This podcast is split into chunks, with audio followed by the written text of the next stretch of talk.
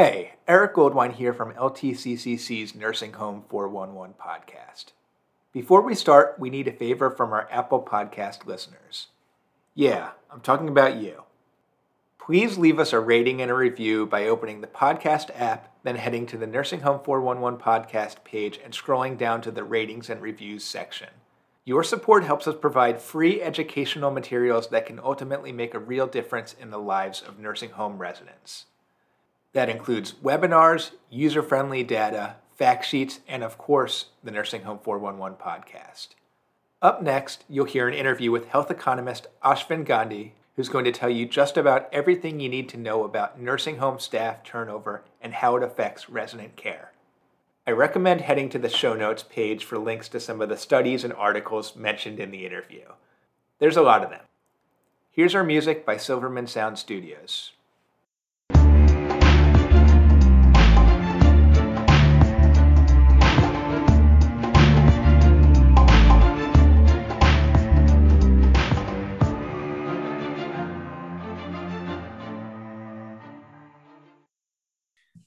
So, if you've been doing any research on nursing home staffing, on COVID and nursing homes, you have probably come across a study by our guest, Ashvin Gandhihosu, who I'm excited to be talking to today. How are you? I'm doing very well. Thanks, Eric. Yeah. So, the focus on today's interview is going to be on staff turnover, which is often overlooked when we look at staffing levels, when we look at staffing ratings, when we look at overall assessment of nursing homes. Can you start by telling us in layman's terms what is staff turnover and why should a resident or a resident's loved one or an advocate care about this issue? Yeah, thanks. Uh, thanks for asking. So I think that's a great question. And I think where you started uh, is a great place to start, which is that usually when we think about staffing, and the way that CMS rates and regulates staffing is really all about you know number of bodies right? It's a count of staff hours per patient day and that's usually the key metric for quality of care. Now what turnover is about is that you may want the same set of staff members to provide care to a patient throughout their stay that you want uh, a consistent team of staff working together uh, both because it may help with immediate patient care. Say, for example, if you're a long term patient uh, who has Alzheimer's or dementia, maybe we think that having the same uh, consistent staff that you work with might be good for effective care, but also in terms of having effective management structures and teams that are used to working together. Uh, and so, for example, we have recent research that that just uh, is coming out in the Journal of Health Services research, where we look at turnover that happens right before health inspections. And what we see is that facilities, that the same facility on years where it has staff that kind of turn over, basically changes not necessarily in the number of hours of care that patients are provided, but bringing on new staff who haven't been with the facility for a long time. If you see a lot of that right before uh, a health inspection, the facility ends up being much more likely, uh, or at least a few percentage points more likely to uh, be cited for an infection control violation.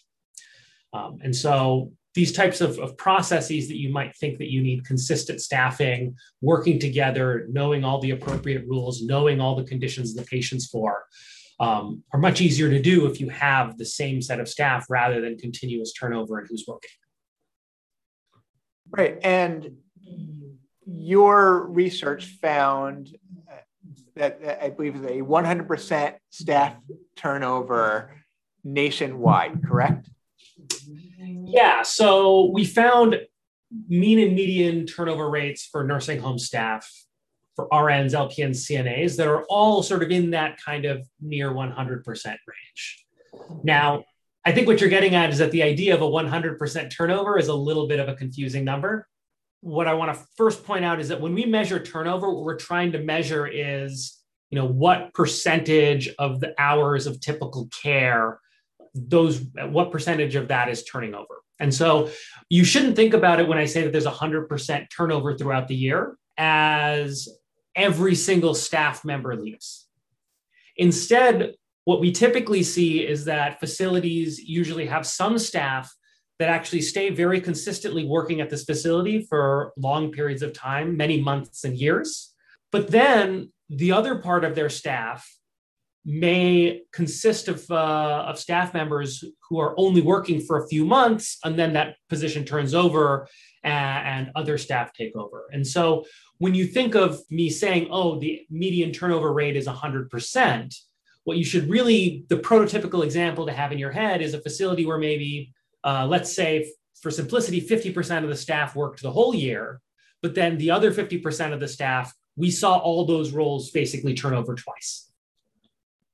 Now, it would make sense, and I believe this is what the findings say, that the CNAs would have the highest turnover rates, given what I understand about wages and other facts about that position. Is that correct? Yeah, so that's not quite accurate. Uh, we they, we find that they're all fairly high, and there are some differences between them. Um, we were actually a little bit surprised. This was one of the things that that stood out to us was that actually we didn't find we expected to see very high rates for CNAs, although not as high as we actually saw. But we were certainly expecting them to be high for CNAs and higher for CNAs than for RNs and LPNs. And that's not really, we didn't get that stark difference between uh, CNAs and, and RNs and LPNs. I think that we're still trying to understand exactly what's driving that. I think your intuition was exactly ours, which is that certified nursing assistants tend to have far and away the low. I mean, they, they definitely have the lowest wages, and it, it's frequently um, you know very close to minimum wage. It's extremely difficult work, and eh, we expected that correspondingly the turnover would be really high, and it was really high, but perhaps alarmingly, it's also really high for registered nurses and, and LPNs. And I think we've been, you know, in talking to people in the industry and trying to really understand what's going on there. I think there are a couple of things that are happening there. Um, one is a more technical thing that has to do with sample composition. So there are fewer registered nurses. And so one turnover in one role there mechanically corresponds to a much larger percentage. But I think perhaps the more important thing is that long term care, as you know, is not always, certainly not the highest compensated and definitely not the highest status, so to speak, part of the healthcare industry you know, even the the RNs uh, and the LPNs as well have very difficult jobs where the compensation isn't necessarily as good as they might get in other uh, other roles in other parts of the healthcare industry, and the the perception of sort of status is maybe maybe not there. And so, unfortunately, that's that's a sort of perennial problem for long-term care, as you know, that uh, that it's not given the same sort of attention and status as, as other parts of the healthcare industry, like working in a hospital. And another finding, hopefully I get this one right, because as I was off on the previous one, this is why we bring in the expert to include to explain their own research. Um, if I remember correctly, one of your findings is that higher staff turnover was associated with lower overall ratings. That's correct, right? That is correct. In fact, it's basically associated with lower ratings on all of these different dimensions. Mm-hmm. Now, is it this this is a chicken or the egg question? Are the ratings low because of the high staff turnover? Uh, is there any research on the direction that this association might be going? Yeah. So uh, our I'll, I'll full disclaimer, our study does not try and get at the causal relationship between staffing turnover and quality. It is absolutely the case that we do see that turnover rates are much higher for one star facilities uh, than they are for five star facilities, right? So you're looking at like 135 ish percent for one star facilities on uh, at the median versus you know less than 80 for five star facilities. And so there's pretty substantial differences uh, between low and high quality at least as measured by quality ratings facilities. I think the question you want me to answer is the question that i want me to answer too and i, I want the literature to answer. And that is is turnover is high staff turnover really causing lower quality of care? And i don't think we have great answers to that question yet uh, we're just starting to scratch the surface there. So I think the first stu- study of ours that tries to look at this is this infection control study, where there you have to basically believe, if you want to believe that turnover is what's causing the greater likelihood of infection control violations, what you have to believe in your head is that there isn't something else that was going on in the background that led to both high turnover and poorly following infection control processes, right? So I think what we have is pretty good suggestive evidence there that there's a relationship. But if you want to be a really skeptical reader, which which I would always encourage someone to do when they're looking at academic research, the concern you would have there would be to say, well, what if there was a turnover in management and that manager was really bad and they fired a lot of staff or a lot of staff left because the, the manager is really bad. And that manager also fails to put in place all the necessary protocols and to have staff follow the, the uh, infection control protocols appropriately.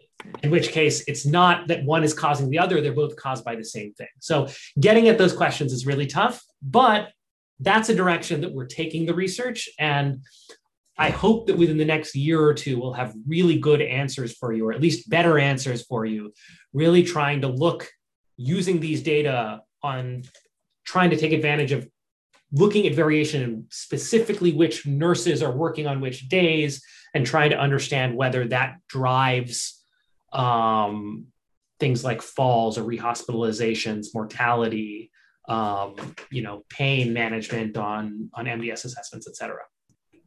This is so so interesting to me because we at LTCCC uh, we post staffing data we uh, based on payroll based journal data and we post it in its rawest form and meaning we'll calculate if a, a facility's staffing hours per resident per day.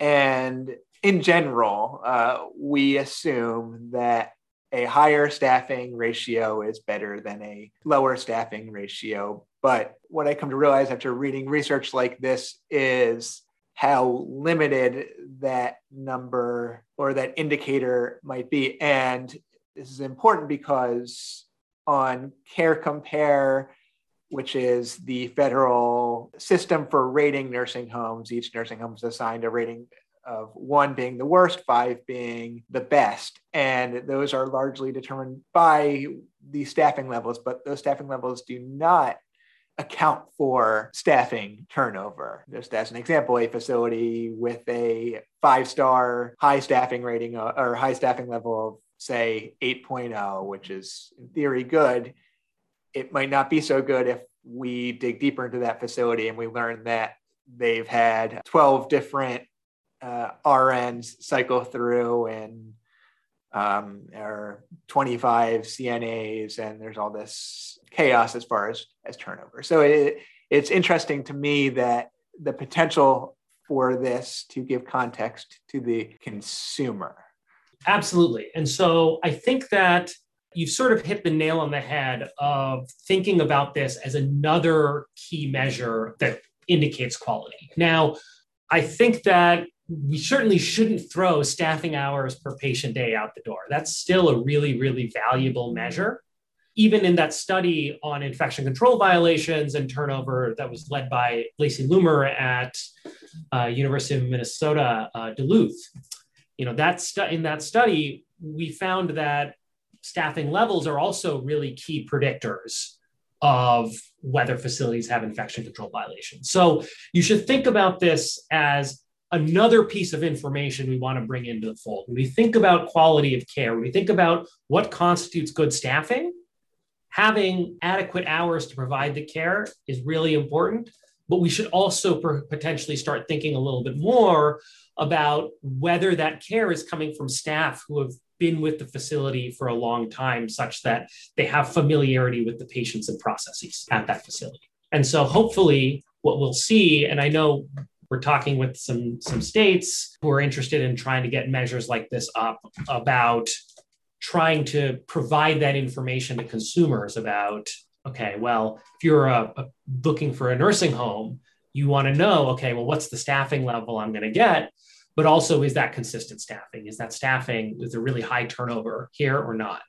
Mm-hmm. um, and so hopefully and i think CMS was supposed to do this already, but think they never just never got around to it, or there are data quality issues and challenges to, to doing it in a careful way. Unfortunately, that information has never really been made available to the public.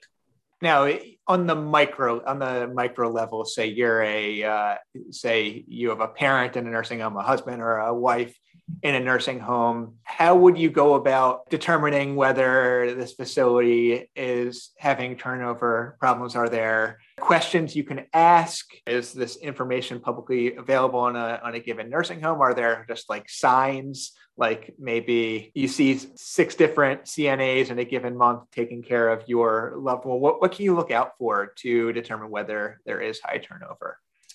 Yeah, unfortunately, the best thing would be if we could simply provide people those numbers in a clear and easy to read form. You know, my guess is that your best bet without that data being clearly available to you is to talk to some of the staff and just ask them, you know, how long have you been at this facility? And given how high the turnover rates are, you should fairly, you know, with a, even a relatively small sample of five or six people, you should get a decent sense, at least some sense of whether this is a facility where staff turnover is very high or, or uh, lower. And how do you stumble upon this research topic? Yeah, so this is actually the first paper of a much larger portfolio of work we've been trying to do. What we want to really understand now that this payroll based journal data is being collected by CMS is what does it mean to have good staffing? To go back to that question you asked earlier, can we say that high turnover lowers quality of care? And the answer right now is we think it probably does. That would be my guess without seeing the data. And the little bit of research we have done this thus far points to that. But can we do a much more detailed analysis? And so we saw this data, and initial thought was, let's dig into it. Let's try and understand can we rethink what constitutes good staffing? Can we think about really taking into account individual staff identity as a key component of what constitutes staff quality? because that's what you're doing when you talk about turnover being bad you're implicitly saying that like having the same staff member generate a lot of tenure and experience with a particular facility and its patients is good for quality of care and so this is just the first step i think in what will hopefully be a portfolio of work really trying to establish whether it's the case that having consistent staffing care matters we think in all other parts of the healthcare industry that that's the case, right? There's a huge literature on how much it matters whether your doctor is really good or bad, and whether you have a really consistent, uh, continuous care from that specific doctor, and how much worse patient outcomes are when their primary care doctor retires and they have to go to another primary care doctor, right? Unfortunately, the medical literature is a little obsessed with more clinician, phys- uh, physician based studies and hasn't really given the same careful consideration and individuality, so to speak, to nurses and the care that they provide. And it sort of treats nurses like widgets. And can we really rethink whether that's the case? Now, uh, I think we've set a record. Uh, it's been 24 minutes, and we have not once mentioned COVID, and I would be remiss not to not not to ask you or not to mention how this pandemic has had major effects on staffing levels. Now, it's, it's my understanding your research uh, was focused on data prior to COVID, correct? That's right. So this particular study really focuses on uh, pre-COVID staffing levels. Mm-hmm. Um, and we're doing research now, really trying to look at the impact of COVID outbreaks on staffing and the sort of devastation that wreaks. Unfortunately, can't talk about it yet because the rules for clinical journals. Mm-hmm. Um, but I suspect your intuitions are probably right in terms of, of all the hardship that COVID is going to, to wreak on the staff and the residents at a facility and, and the struggles that it is to, to really keep facilities consistently staffed through outbreaks. Real quickly, the paper is called High Nursing Staff Turnover in Nursing Homes Offers Important Quality Information. And uh, I recommend uh, following Ashvin on Twitter at uh, ASHD Gandhi, G A N D H I, and he'll I'm sure, post the new research when that is available on, on staff turnover. Absolutely. And, and in general, if you're ever looking for the public versions of papers that are behind a paywall, I recommend going on Google Scholar.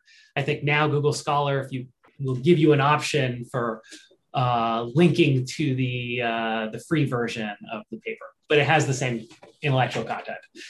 And there's another uh, some other research that I think is very important that you uh, you discussed in a um, webinar in our presentation with Justice in Aging centers on admissions discrimination. The takeaway finding for me was that nearly one in five residents aren't at their first choice nursing home. Let's let's uh, let's talk about what that means, the, the key findings there, and why a uh, resident or a family member should care about that.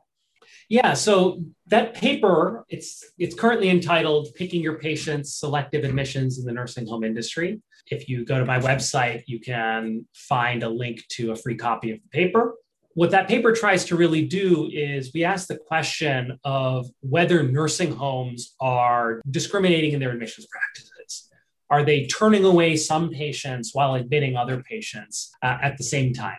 These practices can definitely be illegal. So, for example, disability based discrimination, turning them away simply because that care is very costly for the facility to provide, Medicaid discrimination. And there my understanding is that there isn't existing case law. You know, so I've talked to some lawyers who would argue that it's certainly illegal, others who would argue that you could probably get away with it if you word it in the right way. You certainly can't put up a sign saying Medicaid need not apply if you are a Medicaid certified facility. But if facilities are quietly turning away Medicaid patients and not telling them why, it, it may become a sort of hard case. So now onto that, that specific paper, what it tries to do is it tries to measure how often admissions discrimination occur. The key result of the paper seems to be that almost 20% of patients are not at their first choice facility. And what that means is that in the paper, I basically estimate that almost 20% of patients, patients who are disproportionately on Medicaid or have disabilities that are costly for the facility to try and provide care for, are not able to get into their first choice facilities. And what makes the paper so interesting, at least uh, to me and, and probably to a lot of the academic community, is not this fact that I think a lot of people in the industry could probably tell you anecdotally, but it's what it does is it tries to set up, it tries to establish robust statistical evidence of discrimination. And it's always hard to, to show statistical evidence of discrimination because you can always have a skeptic in the room that says, you know, okay, well, you see that Medicaid patients don't seem to go to good facilities and only go to bad facilities. You're saying that's because Medicaid patients are turned away from good facilities. How do you know that it's not just that Medicaid patients don't care about quality? That they're unsophisticated in picking which facilities they want, or they live in poor neighborhoods and bad facilities are located near poor neighborhoods. How do you really disentangle what's discrimination from what's not discrimination? But the basic premise of the paper is that what I try and do is I try and show that discrimination is happening by looking for patterns that are consistent with really sophisticated discrimination what we should expect with sophisticated discriminating facilities is that when they're really empty, if they happen to have a lot of beds available, then suddenly they're willing to admit lots of Medicaid patients. Suddenly they're willing to admit patients with disabilities. But then when they end up being more full, you see them becoming more and more discriminatory. So it's this mm-hmm. variation in how discriminatory they are that we think of as being really critical evidence that's not as open to these kind of critical interpretations like, well, what if Medicaid patients are unsophisticated? I'm going to attempt a, an analogy here, and you're going to let me know if it's A plus material or if it's it's iffy. Let's say that there's a restaurant almost packed, but mm-hmm. they have one table left.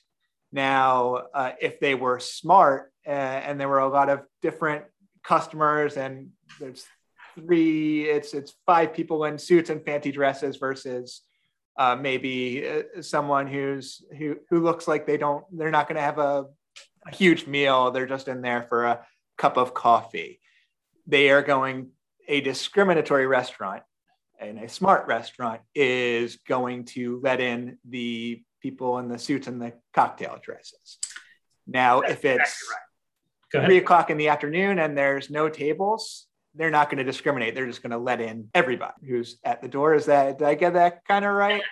That's exactly right. That is that you hit the nail on the head. And the key thing to keep in mind is that if I just told you that this restaurant only admits uh, people in suits and fancy dresses all the time, then the discrimination skeptic could say, well, maybe it's because non suit people don't like that restaurant. Mm-hmm. And in fact, there is a classic academic literature on nursing homes that often makes these implicit assumptions that patients who are on Medicaid don't care as much about quality. And so, what we try and do here is we look for that evidence of these differences to show that, look, not only is there this discrimination happening, but we're going to show you that it's happening from the fact that it's happening in a way that's really sophisticated. So, the example you gave is great. I should have you come to all my talks. I, I appreciate it. So we're going to close this off with our guest recommendation section. We're going to start with something that's long-term care related. Again, this can be a book, an article, a movie, uh, a- anything. And then we're going to go with our non-long-term care.